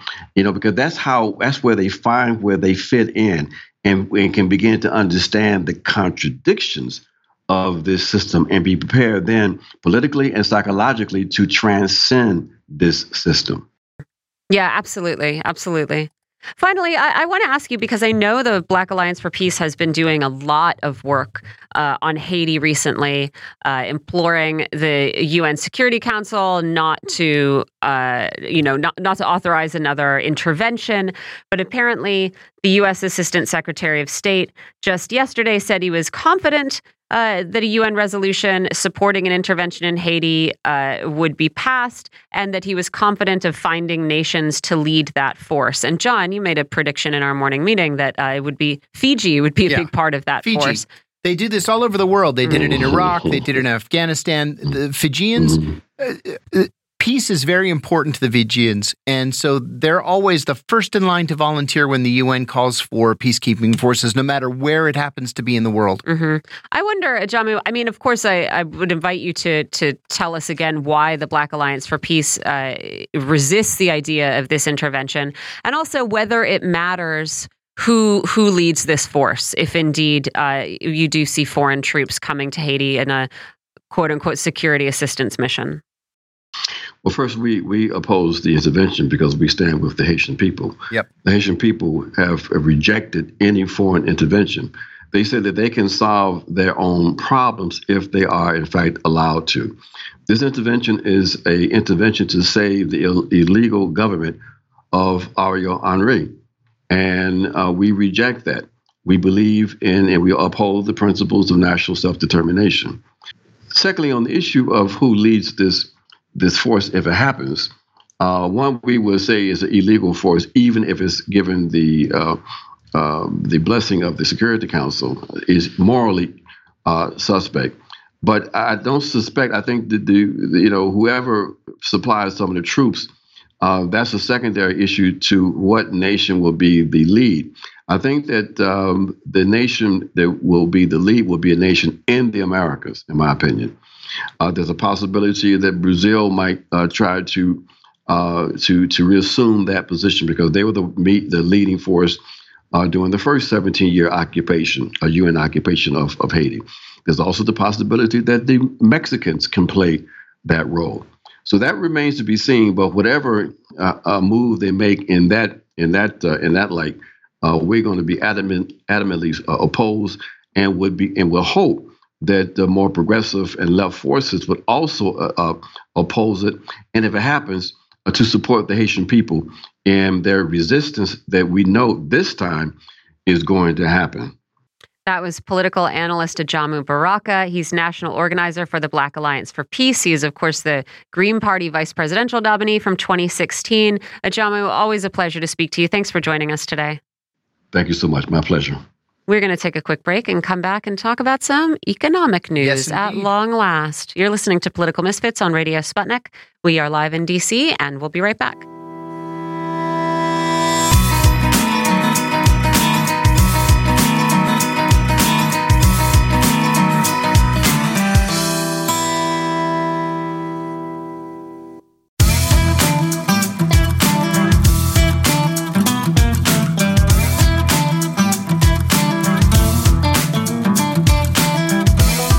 Back to Political Misfits on Radio Sputnik, where we bring you news, politics, and culture without the red and blue treatment. I'm John Kiriakou here in the studio with my co host, Michelle Witte. The Commerce Department this morning released data showing that the economy grew in the third quarter at a sluggish 0.6%, which was annualized to 2.6%. The White House says that means that there's no recession. But 0.6% is within the margin of error and is subject to revision in the coming months. Consumer spending here in the U.S. rose by just four tenths of 1%. That's down from five tenths of 1%. Spending on foods fell. I'm sorry, spending on goods fell, but spending on services rose modestly. In the meantime, home mortgage rates have surged above 7%, and the European Central Bank will soon raise interest rates to try to hold off the strength of the dollar. In politics, the races in which there is the clearest difference in ideologies appear to be the same races tightening the most. Pennsylvania Lieutenant Governor John Fetterman may have dealt himself a death blow because of his debate performance a couple of nights ago. In Georgia, a second woman has gone public now to say that Republican Senate nominee Herschel Walker pressured her to have an abortion. And the Arizona Senate race between incumbent and former astronaut Mark Kelly and Secretary of State Blake Masters is just about literally tied. Filmmaker Michael Moore is predicting a blue tsunami but he must be looking at different polls that I'm looking at. We're joined by Steve Grumbine, founder and CEO of the nonprofits Real Progressives and Real Progress in Action, and host of the podcast Macro and Cheese. He's also a leading activist and evangelist for modern monetary theory. Steve, it's always great to have you. Welcome back. Hey, thank you so much for having me. Steve, Michael Gapen, the chief U.S. economist for the for Bank of America, said this morning that we should ignore these numbers because international trade, which is sensitive to a strong dollar, often skews growth numbers. He maintains that growth is slowing and that we will continue to remain in recession. What are your thoughts on this? I mean, if you get rid of the FIRE sector and look at the real economy, look at what people are dealing with in terms of real wages and in terms of actual sales for real goods and services, I think you'll realize that the gas and oil industry have, have done quite well, whereas rank and file workers and so forth have not. So while on paper this may appear to be a non-recession or a or a zero growth moment, uh, possibly even negative growth, it's trending negative, and they're forcing it with this interest rate hike. So you, one of the things you said in the monologue is the strong dollar, and by them hiking up the interest rates what they're in fact doing is causing poverty around the world. So when there's poverty around the world, they can't buy. So that directly impacts purchases for sure. So some of what you said there was absolutely true. I personally don't see us coming out of this. There's without a, a, a very, very sizable uh, influx of federal spending. I, I don't know how we avoid a significant recession, short of them stopping the interest rate hikes and doing some tax cuts or something because it's just it's just awful. I don't I don't see uh, I don't see a blue sky on the end of this. Yeah, So you think we're still in recession? Is it is it even possible to grow one's way out of a recession uh, despite high interest rates unless you just spend? It, it really comes down to spending, right? I, I mean, just remember, and I'll, I, I hopefully your audience and, and you guys will remember, money can only come into the economy a couple different ways. One of them is the federal government or nation's government spend that money into existence. And then the other one is people take on private credit and those dollars, which are just really bank loans, stay in the economy until they're paid off. So, really, in order to avoid a recession, you really kind of need an influx of federal spending. Now, there are some ev- there's evidence, and I think this is what you're seeing right now. There's evidence that during the pandemic, people paid down a lot of their disposable credit card debt. So what they're banking on is, is that people can go back into debt. Individuals go back into Oh, debt to fix this. So that's that to me is the name of the game right there. The elimination of uh, federal spending, replacement theory of credit spending, credit which has interest rate hikes on it, and people who will then in turn do whatever they need them to do because you remember the great resignation took a lot of people out of the workforce. Yes. So by doing this, it, it solves a number of problems that they're trying to solve, and making our lives easier would only stand in the way of that larger picture. I want to ask you, Steve, about corporate greed. It's no secret at all that the big oil companies are making unprecedented profits. Shell announced this morning that they uh, were paying zero windfall profits tax in the UK, despite record profits there. Barron's and Wall Street Journal have upgraded the stocks of Exxon, Chevron, Shell, and BP to strong buy. Why haven't governments done more to rein in predatory corporate profits in this period of high inflation? Well, I, I mean, part of me wants to say, "Why do you think, John?" but um, in, in, fairness, let's just be. I, I don't. I don't think a lot of people really grasp the extent of the neoliberal framework of the way they think. It's a model. It's a system that they believe strongly in, and to do what you would be saying, which would be the right thing to do they won't do it because they simply need that invisible hand. They need the market to be free to do what it wants to do. They want people to believe that they too can become trillionaires. And so a lot of this comes down to the concept of freedom spelled with a D U M B, not the D O M version. And and that really is why. I, I it's it's it really is ideological. Yeah. I think you're right. Pew Research uh, published a study that uh, that Michelle mentioned just a few minutes ago, in which it noted a decline in the number of Americans who have positive views of socialism. 36% of Americans currently view socialism as very or somewhat positive. That's down from 42% in May of 2019. What do you attribute this to? Is it that most Americans, and I say this with complete sincerity, most Americans don't have even the most vague understanding of what socialism is?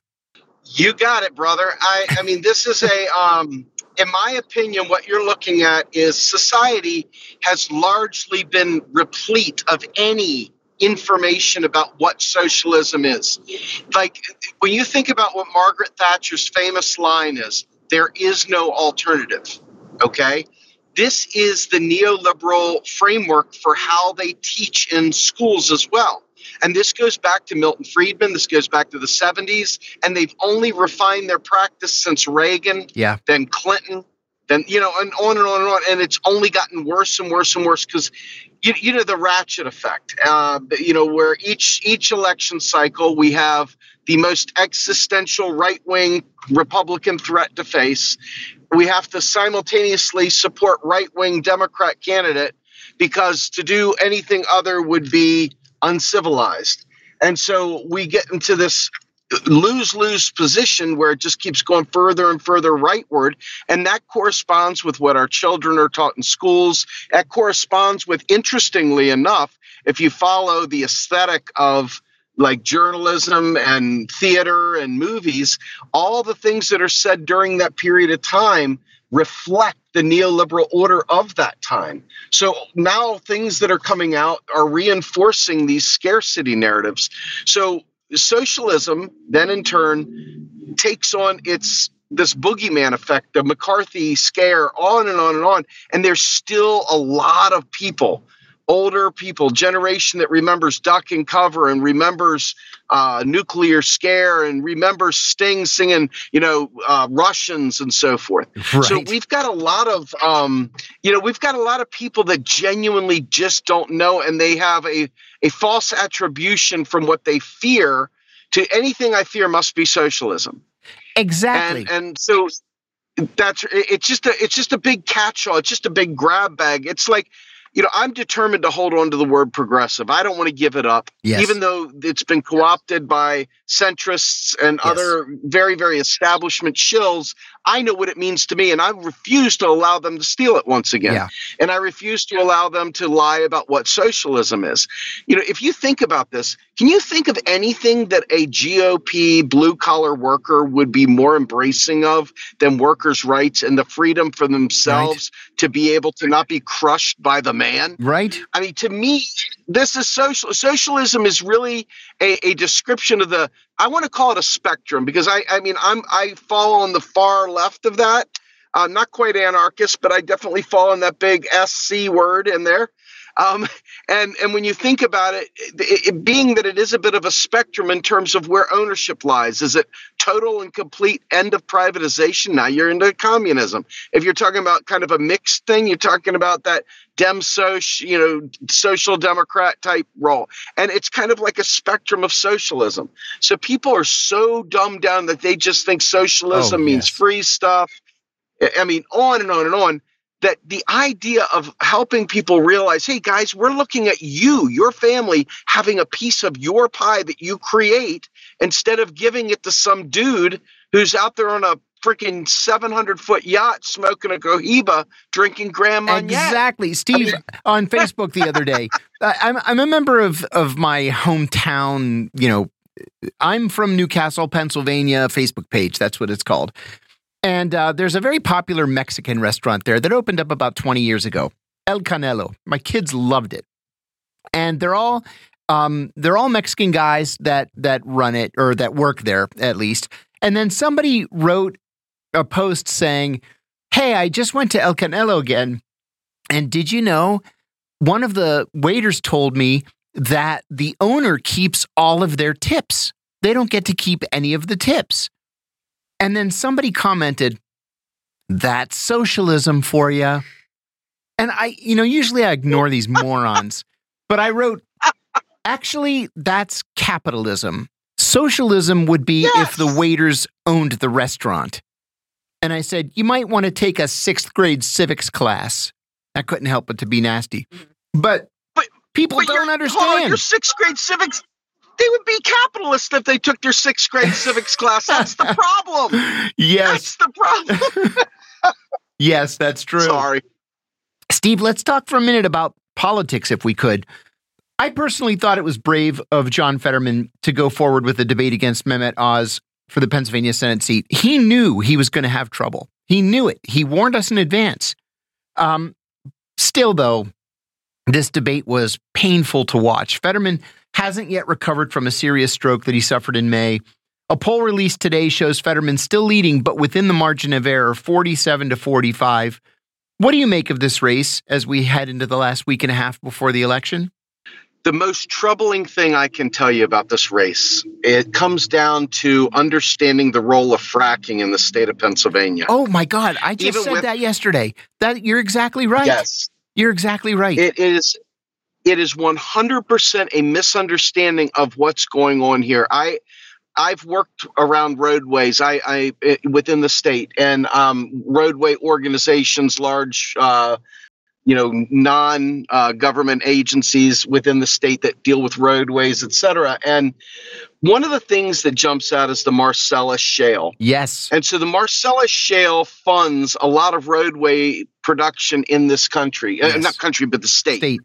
And as a result of that, you know that the very, very heavily Republican Senate and Congress of Pennsylvania, um, kind of playing off of typical Democrat governor, Okay, Mm-hmm. um, they can't they can't pass anything to fund schools. They can't raise property taxes, and they can't do any form of tax change in this state at all. Zero. The only thing that they can get a little truck from is possibly taxing fracking Yes. to be able to fund schools and things like that. Now, I want you to think about that for a minute. Is the most disgraceful, disgusting thing to think that we, whatever you tax, you legitimize. So if you're going to fund programs based on fracking, that means you've got to hope to God that fracking stays in place. If you're going to tax billionaires to fund programs, that means you sure as hell better hope those billionaires stay billionaires so they can continue to fund your program. Otherwise, they, they're done. It's over, right?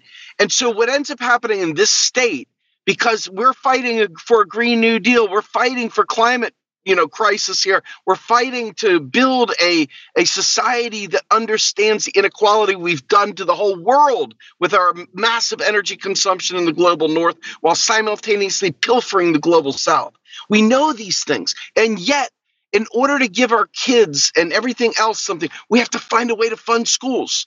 And so they've come up with this thing with fracking. And it is horrible Uh, and, and it's a, in a, an impossible situation to navigate because they're fracking. And unless you can ban fracking, which there's no energy for in this state, Right. as you know, Right. unless you can ban it, the only thing they can do is tax it and hope they can find some silver lining out of this horrific thing. Now, I am for banning fracking altogether, by the way.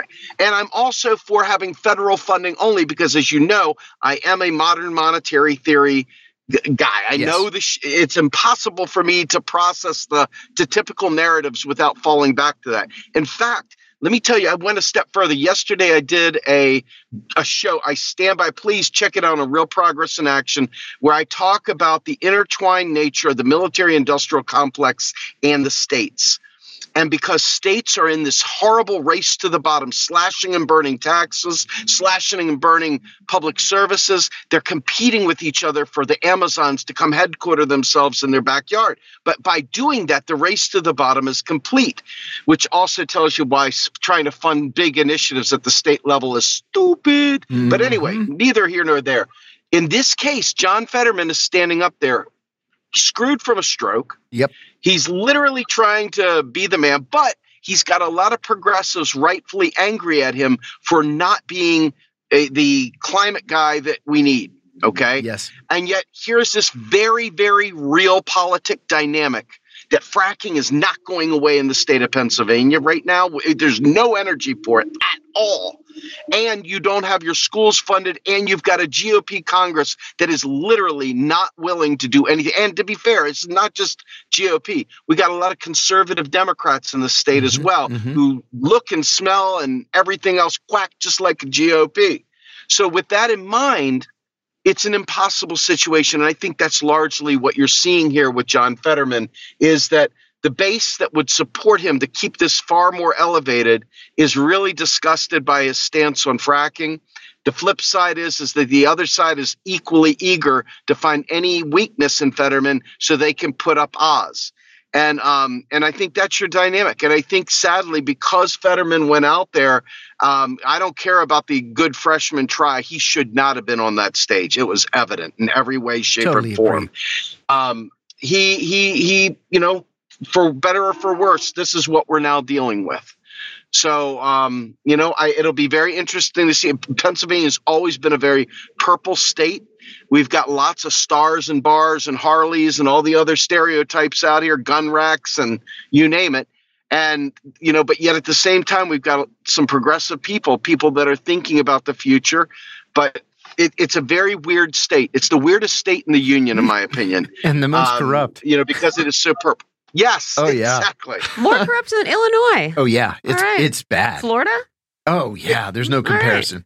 Steve, you're in Pennsylvania, are you not? I am indeed. Yeah. I'm right in this the capital out here in Harrisburg. I thought so. I thought so. Well, moving on to uh, to Georgia. A Fox News poll this morning shows Georgia Senator Raphael Warnock leading Herschel Walker 49 45. 538.com has Warnock ahead 47 45. But Georgia is a runoff state. And if neither candidate gets 50%, there's a runoff election in December. Um, there was news this morning that a second woman has come forward saying that Herschel Walker forced her to get an abortion. Where do you see this race going?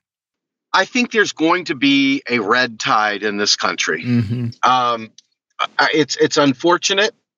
Uh, well, you know what? I, you know what? Let, let's say let's talk about a dual path here. Is it unfortunate? Yes, it's horrifically unfortunate because the things that the right wing want to do are everything we don't want them to do. That's a true statement. The flip side is is that the rank and file vote blue sycophant is doing almost everything yeah. we don't want them to do. Yeah. Okay. So with this kind of, hey, we're just going to do the least amount of harm, we're still doing harm. And and and the thing is, is that there is no, as you, I'm sure you're aware, there's no real energy for quote unquote even an intellectual revolution, uh, much less a policy revolution. Uh, there is probably a bit of energy on the right wing for a violent revolution, but not the kind we would want. And so at the end of the day, I, I really genuinely believe that if this goes to runoff, the GOP is far more energized. Um, Biden has been a feckless president. Every chance he's had to slam the door. I mean, if he would have eradicated student debt, you, you would you, they would be built putting another head at um, Mount, Mount Rushmore, Rushmore, with his face. I mean, for I, I I would bend over and say, "Let me kiss your rump, Biden." That I mean, it would be a first time yeah. I did that, right? It would be like, "Hey, way to go, dude." Okay. now the flip side to that is is that let's look at it in a different way. Let's look at it as, hey, how do we since we don't have any energy for real revolution from the left and we don't have enough whatever we need from the left at this point, how do we mitigate harm? And to to that degree there's logic that says, hey, vote blue no matter who, if you if you will. And I'm not in that camp, but I I'm I can I can understand it. I mean, it's not irrational to think that way when you see what the other side is doing. So with with a Herschel Walker, okay, this guy. I mean, he he is potato, right? I mean, he, there's nothing firing between the ears there. It's no. ridiculous. No, no, nothing. So the idea, the idea of him, of all things, this is one of the very few times where gotcha politics works he is trying to say he's this pro-life candidate. He's this right-wing you know bastion of right-wingness. And here he is going out and you know committing this you know you know pushing for abortion. So it's kind of hard to, to wear that well. And for people that are truly anti-abortion uh, you know they are going to see that. And i think that that will have an impact at some level. And I guess the question is how many Pumas are going to come out and vote blue no matter who down there right. in support of Warnock. Right. I, I think that's really what it comes down to. Agreed. The Cook Political Report moved the Arizona Senate race from likely Democrat to leaning Democrat this morning to toss up. 538.com shows Mark Kelly leading Blake Masters 47 44. What do you make of the situation in Arizona? It seems like of of all the states this is the one that has the clearest ideological division between MAGA Republicans and those farther to the left. What do you think? I, I genuinely believe that this is a referendum on stop the steal. Yes. Period. Yes, it is. and is. I think that that in and of itself is going to tell you a lot about the mental capacity of our nation. Because oh, I, look, I I think it's very very hard to get too mean, if you will, to people that have lost faith in whether or not the voting system works to their advantage. I think it's completely wrong-minded to be angry at people who no longer have faith in elections either because it's not their fault that they've been duped over and over again and they're wondering why do I keep doing this? Okay, why do I believe this? So take that a step further, which is always what happens in this country, it's not hard to believe that somebody would say, hey, it's probably possible. They just don't like Donald Trump. Everything was Trump fear porn when he was in office. Every single news thing, they lived and died off of his tweets. I mean, literally everything, the, the entire energy of the country was founded on chasing Trump's tweets. Yes. Now, some of them were really egregious. That's, but they were tweets. Okay. Right. So now here we are. I can see people, you know, kind of seeing Trump in a weird, perverse underdog way. and rallying around that. I mean, who doesn't like Yeah. an underdog? And and so these are things you've got to be careful of when you demonize somebody who, who is really demonic. The further in you go, and these vote blue sycophants, my goodness, they wanted to make sure he was the the poster child. Well, once they made him the poster child, they had the adverse effect of deifying. him. Yes. And so now you've got to contend with a deity in Arizona. And so if the Democrats lose, they only have themselves to blame, especially those who are running around calling Trump Cheeto leany and Mhm. tiny hands and Donnie, Donnie, whatever. Well, all Yeah. the other, you know them. Oh yeah. You see it on Twitter It's not that they're not true. Yeah. Yep. Steve, I have agreed with everything that you've said.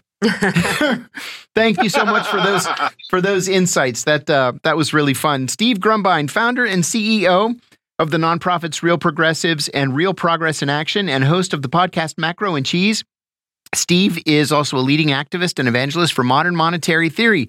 You're listening to Political Misfits on Radio Sputnik. We're going to take a short break, and there are some odd stories. We don't have any time for a break. time? No, that conversation was long. Oh, you're we right. Love It's talking to Steve so much. 154. You're right. I have an odd story for you. Unless tell you, me. uh, uh, did you see that uh, their allegations the Miss USA pageant was rigged? Oh, for heaven's sake. Have you seen this? Oh, this yeah. This is what we've come to now? Yes, no, they're say they're like uh, the head of the Miss USA pageant has been suspended Oh, my God. amid allegations that the competition was rigged. also, apparently, her husband uh, has been accused of sending contestants uh, videos of himself exposing himself. Nice. And he's been relieved of his duties as vice president of Miss USA.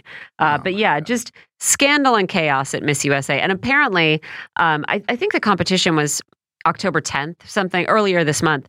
And uh, even at the time, you could see that contestants were upset because some of the women walked off the stage when the, I think the winner was from Miss Texas, I believe, when she was announced the winner. Uh, and so it's been it's bre- been brewing for some time. Wow. Yeah, yeah. That's what we've come to. Mike Pence said something really stupid this afternoon. No, not Imagine. him. He said that Americans have no right to freedom from religion. Why? Well, Yeah. I think that's what the right is. I think that is a base, a very basic part of it. Yeah, he's apparently never read the Constitution, which is not much of a surprise to me. Yeah, I mean, we've right to freedom from religion in the sense of uh, theocratic rule. That's what it's Right. supposed to be about. Again, Exactly. not, not pretending that our currency doesn't say like one nation under God or whatever, Right. and all this stuff. Right. Currency, but you know, all our Yeah. pledges. No, you're, things. you're right. But uh, come on, buddy. I know, right? Yeah. Another thing too, you know, you remember this uh, this college entrance scandal with uh, Yes. you know the- Aunt Vicky or whatever the heck her Mhm, name was mhm, mhm. from that show in the '80s. Um, well, one of the people that was caught up in it, this Beverly Hills real estate mogul by the name of Robert Flaxman, his daughter apparently had all kinds of problems. She got into drugs and she got caught cheating in college. She got thrown out. He wanted to get her into a halfway decent college. So he bribed this guy that everybody else was bribing and um, and got her in and he got caught. Well, he um, he was sentenced to one month in jail and ordered to pay a $50,000 fine and perform 250 hours of community service. Um, he killed himself yesterday. Oh, no. Yeah. Apparently, he was so humiliated Wow. by this. that a couple of months ago, he began selling his real estate holdings. He sold all of his Beverly Hills homes Wow. for $34 million. And yesterday, he killed himself. What a terrible thing to do to your daughter. I'll to say. think like these are the consequences. I mean, he made these choices. It's certainly it's not her fault. No, Uh, no, no. I mean, uh, most American families go through something, you know, at some point, Yeah. right? I mean, also, I mean, I was about to be mean and say, what a baby. I do think most Weak. people who kill themselves have, there are probably multiple factors at play, and this pushed him over the edge. So maybe we can have some sympathy. But boy, what a, what a choice. Yeah, And what ramifications that was a tough one. Yeah also, your boy Bob Menendez Yep. can't He's in get big away. trouble again. Can't get away from this scandal involving his ophthalmologist uh, buddy.